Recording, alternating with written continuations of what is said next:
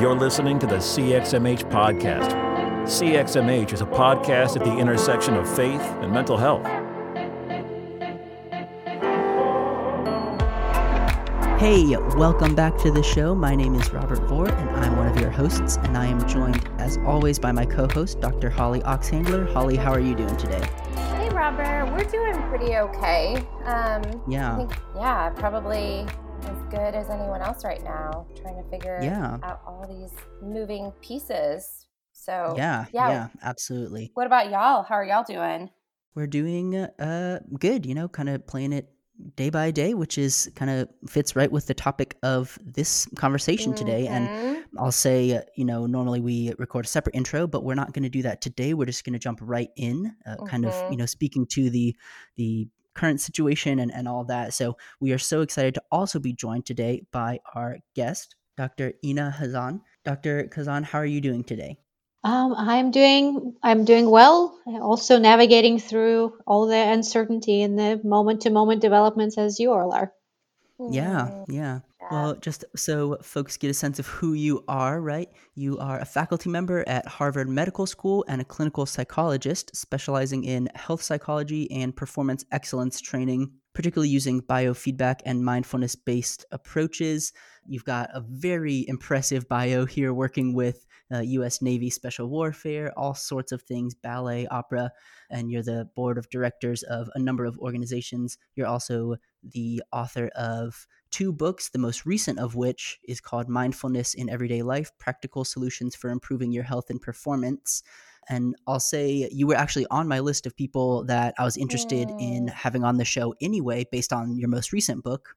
And then I, I saw a Psychology Today article that you had written about navigating uncertainty in the midst of you know this coronavirus crisis that we find ourselves in and thought oh let's let's see if we can bring her on last minute to talk specifically about that. So i'm really glad that you made it on the show today yeah. and we'll uh, hopefully have you back on another time as well.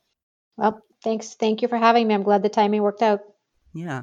Um, before we get specifically into the topic of the article, just for folks who don't know, because your areas of expertise include things like mindfulness, which I think most people are somewhat familiar with, but the term biofeedback, can you, you know, give a, a couple sentence summary of what that means just for people listening? Certainly. So, biofeedback is a way for us to learn about people's physiological responses using instruments that actually measure uh, physiological parameters like um, heart rate and heart rate variability and breathing and muscle tension, and then uh, displaying those parameters to the person, you know, uh, in real time on the computer screen, enabling them to modify those physiological responses uh, to make those be more helpful uh, for whatever uh, the challenge they're facing in the moment. So, basically, training your body's physiological responses uh, to provide you with the kind of activation that you need in the moment and being able to recover fully um, after the challenge is over. Hmm. Yeah. Well, I was gonna say uh, that's you know certainly helpful for people to know, right? This kind of like working with your body and knowing what to do with all of that.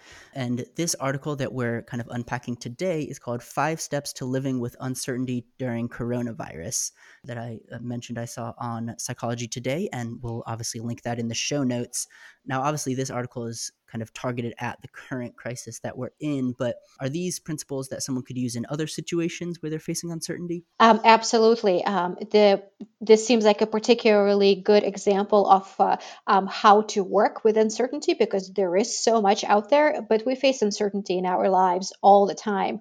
Um, so I hope that the steps I walk people through would be helpful for um, other uncertain situations, other anxiety provoking situations, and ultimately other challenging situations situations where difficult feelings come up for all sorts of reasons. Yeah, definitely. Well, those five steps in the title of this article are something that you call the FLARE method, right? And mm-hmm. um, can you tell us kind of what those those stand for, and then we'll get into to kind of each one.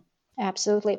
Um, so the um, acronym of FLARE, F L A R E, um, is something that I've developed in order to help people incorporate a variety of different mindfulness and biofeedback based techniques that um, I teach people throughout, you know, typically uh, several uh, sessions of working together. And what I found was that uh, people have, you know, a whole variety of different uh, techniques that they could use. But then in the moment of having difficulty, in a moment of challenge, uh, they kind of go, "Oh, I have all these skills. What do I do? What do I use? I, you know, I don't, not really even sure where to turn."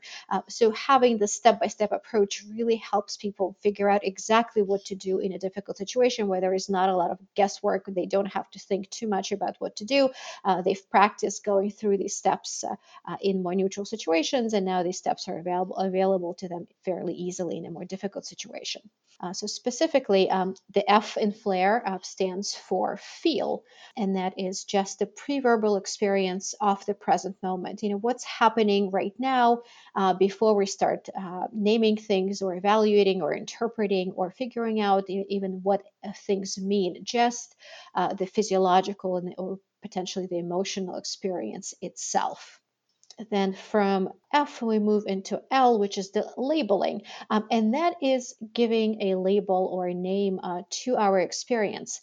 Now, this one is particularly important because it actually changes the pattern of activation in the brain that, that takes place during that challenge normally what we know from imaging studies is if somebody's having a difficult time uh, whether with uncertainty, another kind of anxiety, or you know any other kind of difficult feeling, uh, there is a strong activation in the fear, the fight or flight center of the brain, which is called the amygdala.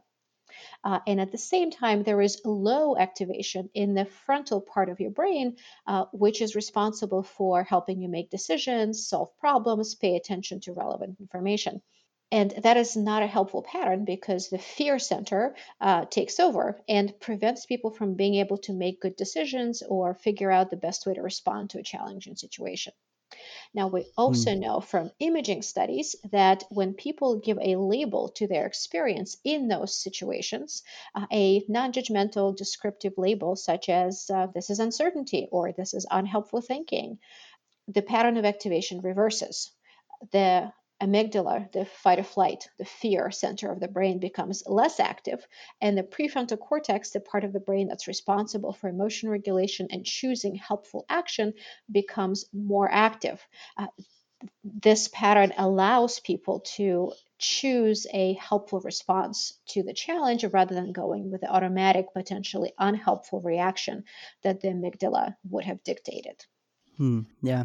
So for someone who says, okay, I've never necessarily done this like feeling what I'm feeling because a lot of us aren't super used to that and mm-hmm. then, you know, attaching a label to it. Can you give an example of like what somebody might be feeling, what they should be paying attention to and then kind of sticking a label on that? Mm-hmm. Absolutely, very good question. Initially, when we first start paying attention to our experience, it's easiest to pay attention to physiological sensations. Uh, it's a little bit harder to uh, get in touch with emotions, only because, especially if they're running high, it can be um, harder to connect with that. Um, and it may be harder to know exactly uh, what we are uh, you know what we're thinking without you know getting into the interpretation of our current experience. So, physiological sensations are the most concrete, most easily available uh, information that we have in this moment. Uh, you know, if you if you find yourself feeling discomfort, just take a step back and notice, you know, what am I feeling in my body? Maybe my heart rate is a little bit higher, maybe my breathing is a little bit more shallow, a little bit uh, more ragged, maybe I'm feeling a little sweaty, maybe my stomach is uncomfortable, maybe there's some butterflies in my stomach, you know, maybe feeling a little bit restless. Uh, so sensations like that, um, they're concrete, uh, usually um, fairly easily accessible to people. That's the F. And then from there, uh, the labeling is uh, how would you describe this experience to someone else so that they would understand what you are uh, what you are experiencing? Um, short you know there is no need to write a whole paragraph about how you're feeling uh, and your label doesn't need to be extremely precise. It just has to be uh, precise enough that um, someone else would have a fairly good idea of what you're experience, experiencing if you were to tell them. Uh, so for example if you say well i'm experiencing some discomfort. I am noticing uncertainty. Uh, I am noticing tension. Um, other people would know exactly what that means. I encourage people to use labels that are gentle in tone, neutral, uh, not something that's harsh uh, or uh, self critical. Right? So if you were to say, oh, you know, I'm having that ridiculous thinking again, you know, first of all, nobody else is going to know what that means, right? So it's not, you know, it's not descriptive. It's not very helpful. Uh, it's just likely to activate more uh, fear and, you know, further activate the fear center of the brain uh, when we assign those kinds of uh, judgmental or critical labels. So instead, going to something neutral or kind or both, um, and using the idea of being descriptive so that other people can understand us is usually a good guide for staying away from harsh and critical stuff. Yeah, hmm. that's really yeah. helpful. I was just thinking as you were talking uh, the importance of both of these first two steps and um, and certainly not wanting to you know minimize how hard this might even be for many folks even to just recognize those physiological feelings um, mm-hmm. in order to hopefully move toward tying them to some emotions that could be tied to that. But just thinking about, you know, folks who may have um, been used to stuffing their emotions for a long time or pushing past them or, you know, white knuckling through them, like that need to just feel is you know that can be really hard for a lot of folks so it, but it's so important i'm really glad that you're highlighting this like even just for us to start here with with that with being able to tune into those those feelings that we're noticing yeah. Um, Holly, you, you make a really good point that so many people are used to white knuckling and not uh, allowing themselves to really feel what they feel because uh, so often uh, we are under the impression that having experiences like you know fear or anxiety is something that makes us weak or something that makes us uh, mm. uh, you know not strong enough or not good enough right or not in control enough right so um, it's really important to start changing our minds about having emotions right you know, we're all human. Yeah. We all have emotions. Um, and if you really think about it, if you take a step back, uh, what is more brave to stuff down and not feel difficult emotions uh, versus allow yourself to have difficult emotions? You know, which one actually requires more mm, strength yeah. uh, and more courage and yeah. so if we look at it if we look at it that way you know we experience uh, having our emotions as uh, a step of courage as opposed to a step of weakness uh, and then we're able to go through uh, the feeling and the labeling and you know the rest uh, the rest of flare uh, in a helpful way because we're not going into it with the intention of stuff down or eliminate these emotions yeah hmm. oh, that's good yeah that's really good do you use anything because i know uh, you know when i see clients right on the little coffee table in between us there's a laminated feelings wheel right that just has mm-hmm. a bunch of different words that are you know emotions and they break out from the center do you, do you use anything like that just in case people say okay i don't even really know where to start in terms of labeling mm-hmm. an emotion right mm-hmm. just having mm-hmm. some like ideas right do any of these words kind of get close and then we can sort it out from there uh, mm-hmm. anything that you found helpful like that um, yes, uh, so you can certainly use a wheel uh, like that. Um, I also, in um, one of the chapters of my book that describes uh, flare, uh, it, it's the chapter on mindfulness based skills. It actually has a, uh, a table uh, for the different emotion words that people can use. It's a little bit more concise. Um, and th- so the reason I prefer something that's a little more concise uh, is if when people are having a difficult time uh, they may feel overwhelmed with having too many choices. You know if they need to decide between um, you know 10 or 15 different descriptors for their experience they may feel like they can't really pick one. But if they have you know three four or five it's a little bit easier. So i guess depending on you know how big that emotion wheel is um, it may yeah. be just it may be just the right thing uh, or some people might prefer something that's a little bit more uh, concise with fewer uh, choices. But uh, having a prompt like that, having a prompt of any kind, could be extremely helpful uh, because people are not used to uh, sure. labeling their emotions and they're not used to thinking about uh, what's happening with them, especially in these descriptive, non judgmental ways. You know, we're much more apt to uh, be critical and harsh in response to difficult emotions. Mm. So, um, having a guide like that is really helpful. Yeah, no, that's really that's good. Yeah. Um, so then the next step that you have in here, so uh, we have feel is the st- is the first step, and then label is the second one. Um, the third one you talk about uh, or is focused on allowing yourself to mm-hmm. experience mm-hmm. uncertainty. Do you mind unpacking this one for us? Absolutely. Uh, so, this has to do with uh, uh, what I mentioned a few minutes earlier allowing ourselves to have our feelings as they are a lot of people are under the impression that we should be able to control our feelings, right? And there is a lot of uh, uh, misinformation out there, even in the way that you know we hear this uh, uh in the media or on TV or just from each other. Oh, just control yourself. You know, don't feel that way. You know, don't think that. Um, there's this idea that we should be able to control what we think and feel, uh, and in reality, we just don't have that kind of control right? You know, if i were hmm. to you know tell you right now right this second uh, and for the next you know 10 seconds don't think about the white bear. Hmm.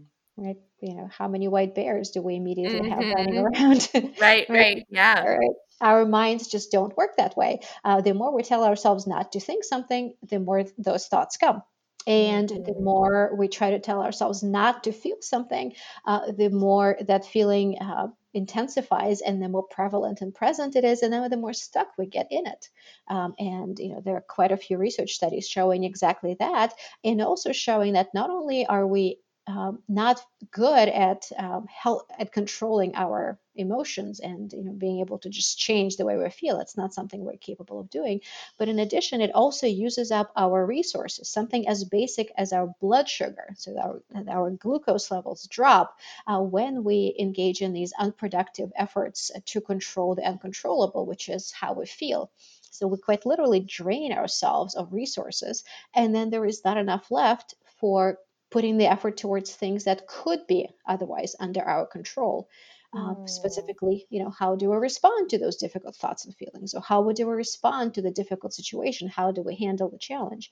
If we used up all those resources on something that is not possible, trying to control how we think and feel, and then there is not enough resources left, then we're in trouble, right? So the allowing yeah. uh, part is really all about uh, saying it is okay to feel this way. It is okay to have those thoughts and that frees up all the resources to make them be available for yeah. choosing a response. That's super helpful. Well, so we've talked up now about feel and label and allow. Um, the next one is on respond. Do you mind unpacking this one for us? Absolutely. So the respond is the one where uh, you do have to uh, make uh, kind of the most number of decisions. Uh, uh, respond is how are you going to you know respond to your difficult feelings? How are you going to respond to difficult thoughts? How are you going to respond to this difficult situation? You know you in the previous three steps you've stepped away from the automatic unhelpful reaction. Uh, and now uh, you are focusing on what is under your control. Uh, how do you respond? Uh, so you have you know a number of ways to go here. Um, sometimes the you know you can start with just asking yourself a question of what's under my control what can i do and what's not under my control. If there is something that is under your control in this moment to do that's helpful and productive then by all means do that. Um, you know if you feel like um, you know you are um, you know you need to make a decision of some sort or you know maybe um, in the situation that's not related to this particular virus, but you know, in more general uh, life uh, um, situations, um, you know, maybe you have an important meeting coming up tomorrow and you haven't prepared. Well, you know, a helpful thing to do here is to go and actually prepare. But most of the time, the reason people find themselves in these difficult uh, situations is because there isn't really something that needs to be done. Uh, usually, everything that needs to be done has already been done, and we've already done what's under our control. Uh, so at this point, uh, our decision is how do I respond internally? How do I uh, respond to these difficult thoughts, feelings, and situation in a way that is in my best interest that will help me uh, move on and, and, be able to, you know, live this moment and kind of you know, live my day, live my life in a way that uh, uh works well for me. Uh, so uh, you might it, it, might be something as simple as um, answering all those questions running around in your mind. You know, in periods of uncertainty. Um, we find ourselves uh, asking, you know, what if this happens and what if that happens and how do I handle this and uh, uh, you know what about this and you know what are the chances that this thing is going to happen. Um, and we just don't have answers to any of those questions. You know, we can spend we can spend a lot of time trying to figure out uh, the answers. We can spend a lot of time uh, trying to work through all the what if scenarios, uh, and unfortunately we are not likely to actually come up with anything very useful that will um, that will actually happen. Uh, and more importantly it will use up a lot of our time and effort and energy um, and not leave that time effort and energy on, on being able to respond uh, in more flexible ways to uh, situations as they actually come up. So it's not in our best interest to answer all those questions or get through all those what ifs uh, so, a helpful way to respond to those questions and the what ifs uh, is with I don't know. Because the hmm. reality is, mm. we don't, right? Yeah, you know, yeah. When your yeah. mind is asking all these questions, well, you know, what's go- you know what's going to happen? You know, if I go outside and I meet somebody who, um, you know, who I know and they want to shake my hand, what do I do? Uh, mm-hmm. okay, I mean, you you already have a plan that maybe you're not going to shake people's hands, so you know that much. But then, what exactly uh, is going to play out in that scenario, you don't know. Yeah. Right. Um, yeah. You have a flexible plan that you've made that's under your control that you're not going to p- shake people's hands, but that's about it, right? You don't know what's going to happen for the rest of it. Um, when you respond to those thoughts with "I don't know," it it allows you to not try to ignore them, right? Because we just talked about trying to not think about something is not going to happen. You can't just mm-hmm. tell yourself, "Oh, stop thinking this way," right? Just put those thoughts out of your mind. Uh, even though we do say that a lot, we, nobody actually knows how to do that. Right. Um, right. It's, yeah. It's, it's, it's, just not really in our power. Um, so saying I don't know allows us to stop trying to do what's not possible, which is to ignore those thoughts. And at the same time, saying I don't know allows us to respond to them, but on our terms, without having to go through all the steps and all the potential answers and all the potential scenarios that eat up a lot of time and energy. And so it's a nice middle ground where you respond, but on your terms, and it lets you move on, right? If the answer is I don't know, okay well there's really not a whole lot more to be done. Uh, and you you know initially yeah. you might be saying i don't know 10 times over. Well, what about this? I don't know. What about that?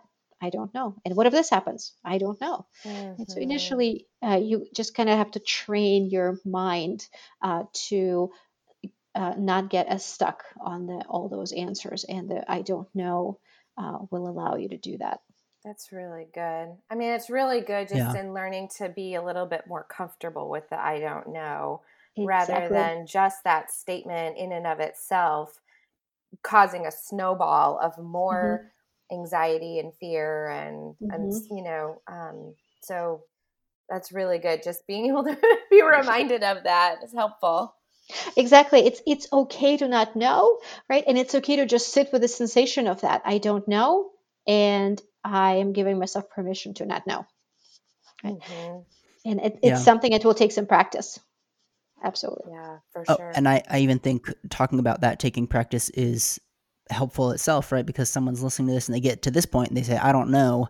And then they go, okay, but what if this happens, right? Especially in a moment like this where nobody really knows how anything mm-hmm. plays out. Right. You know, it's so easy to go, okay, but what about this, right? And somebody might be kind of sitting in a space where they say, I tried this and I wasn't good at it. And so then I'm right back into the kind of shaming, blaming, right? Like, oh, but these steps, you know, I should have been able to do this and say, no, no, it's, look, you're going to try these steps and you're going to practice it. And over time, you're going to get better. But this is a, you know, a, a set of skills of, of being okay with that, that you may have never done before. And so it takes practice. Mm-hmm. It takes kind of mm-hmm. building those muscles, right?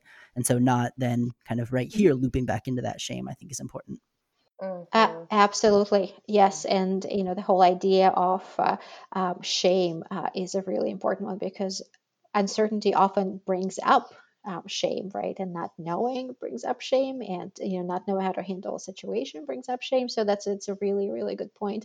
Um, a lot of it is about uh, paying attention uh, to uh, the present moment, practicing how to do that and then bringing kindness into that right? The kindness and compassion are so important in these particular situations because it is so difficult right? Because shame might come up because uh, uh, just the incredible discomfort of not knowing what's going to happen you know the next day or the next week or the next month uh, it, it brings up a lot of distress for people and because there is nothing that we can really do about that, certainly not in that moment, the only response to that is kindness and self compassion.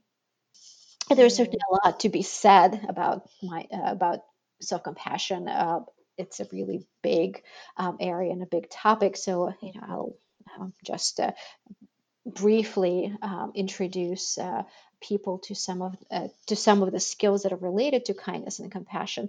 But really you know it's about um, allowing ourselves to have difficult experience while kind of holding ourselves bringing a little bit of comfort uh, to the difficult situation. It's not about uh, making our feelings better or changing the situation itself, uh, but just about making it a little bit easier to have that experience.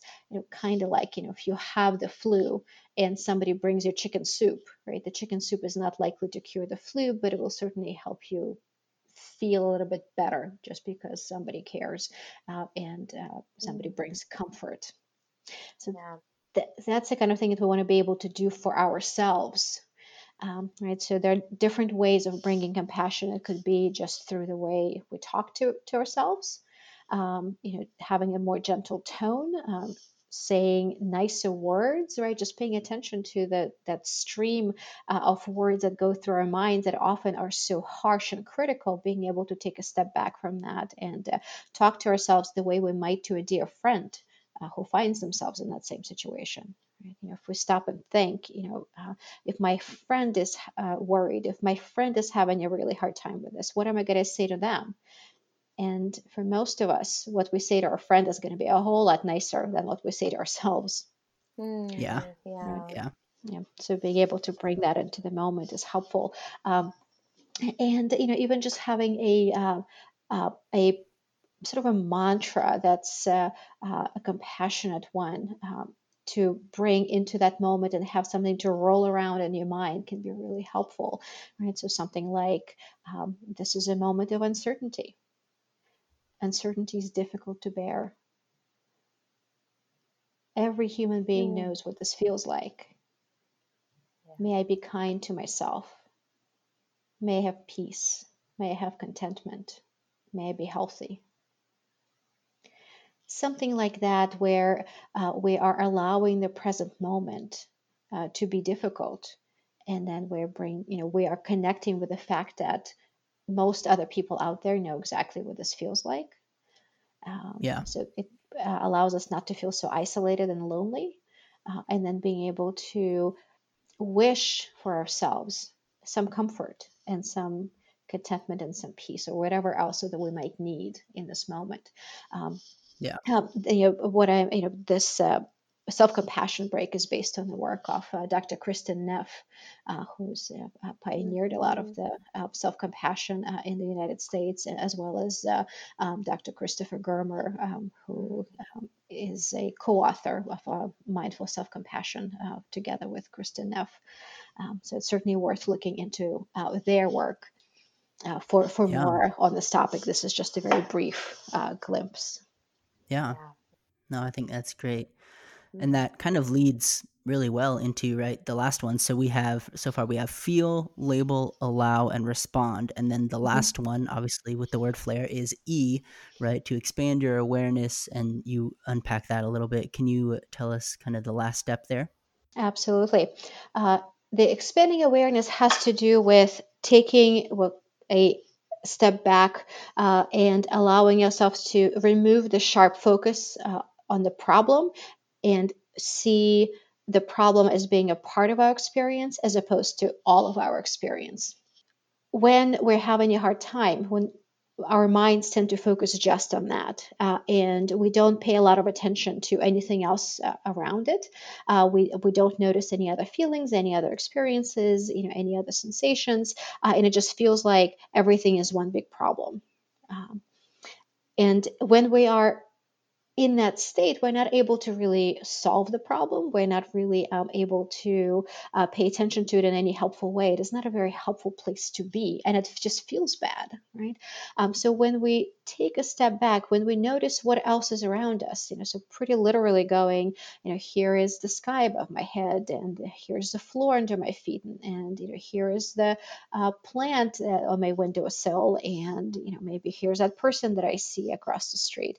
Um, and here's my breath and here's my heart rate so expanding awareness where uh, you know this problem that you're having is still there it hasn't changed it hasn't gone away but it becomes a just a part of the experience. It's no longer all of the experience. You're no longer stuck in this everything is one big terrible problem, but rather you know there is this there is this difficult feeling that i'm having but then there are all these other feelings that i might that i might have and mm. there is a whole world around it and i'm not alone and i'm not stuck in this problem forever mm, that's really good we're just kind of noting that that kind of reminds us of like the grounding techniques and you know paying attention to you know what we see and what we hear and what we taste and what we smell and what we touch and mm-hmm. just being grounded back in the present moment so i love how you yeah. um, how you include that within this to expand our awareness to the things that are around in that present moment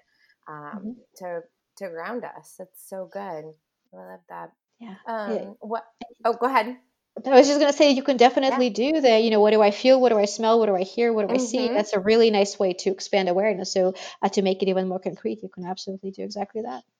Yeah, no, that's so good. Well, you know, again, I know Robert had said we would love to bring you back on to talk about your books, and we're so grateful for you to be coming on this week, especially in light of everything, and for you to to touch on this article that you had written that we will include within our show notes for our listeners to be able to go back to. You know, I, I'm just keenly aware of the of the current events, and so one question that I did have for you um, mm-hmm. is what would what would your primary recommendation be to our listeners in this moment of time as they're listening to this this week? Certainly. Um, well, um, so focus on what is under your control. Um, you know, certainly following the uh, you know reasonable precautions and recommendations from the you know CDC as to how to take care of yourself and how to keep yourself and your loved ones and other people around you safe. I think is a really um, important part of this.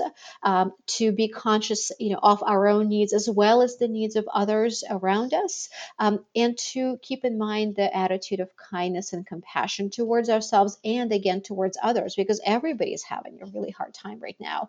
Um, so responding to others the way that we would like uh, other people to respond uh, to us and taking care of um, other people in the way that uh, we would like to be taken care of. Um, in the in in these times of uh, just a lot of really bad things happening and a lot of uncertainty um, and a lot of fear um, the best antidote that we really have um, is our connection with other people and our ability to be uh, kind and compassionate while also taking care of ourselves. Mm, that's yeah. so good. Yeah. Well, uh, if you want to connect with Dr. Khazan, you can find her at innakhazan.com or on Twitter at Dr. Inna Khazan. We'll have all those links in the show notes. You can buy either of her books on Amazon, particularly the more recent one. I think is probably the one that she's more excited about you buying in the current moment. But uh, you know, um, definitely check those out. Well, I was going to say that last book is probably the one that's the most relevant to everybody out there. As the first book is more of a guide for practitioners, and the second book is more of a guide for you know people who don't necessarily you know see other clients, but rather hmm. would like to be able to apply those skills for themselves. Yeah, nice. Well, there'll be links to both of those in the show notes. You can connect with Holly and I and the show with the same ways you always do. We'll have all those links in the show notes. You know, thank you so much for joining us today, taking some time. Yes. Do you have any closing thoughts for our listeners? Um, well, thank you so much for having me. Um, I appreciate everybody who is uh, uh, listening, and I would say practice these skills. Uh, it will take a little bit of time to become familiar with them. Uh, so practice is incredibly important. Maybe start with fairly neutral circumstances, uh, and then um, you know transfer those skills to the more difficult ones. Um, and you know, using these skills is under your control. That goes into that category of what's under your control, and then give yourself permission to disengage from the things that are not. Under your control that just take up your time and energy.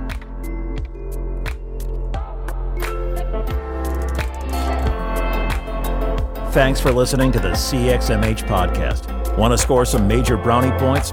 Leave us five stars and an honest review on iTunes. Follow us on social media at CXMH Podcast and email us with questions, comments, and interview requests at cxmhpodcast at gmail.com.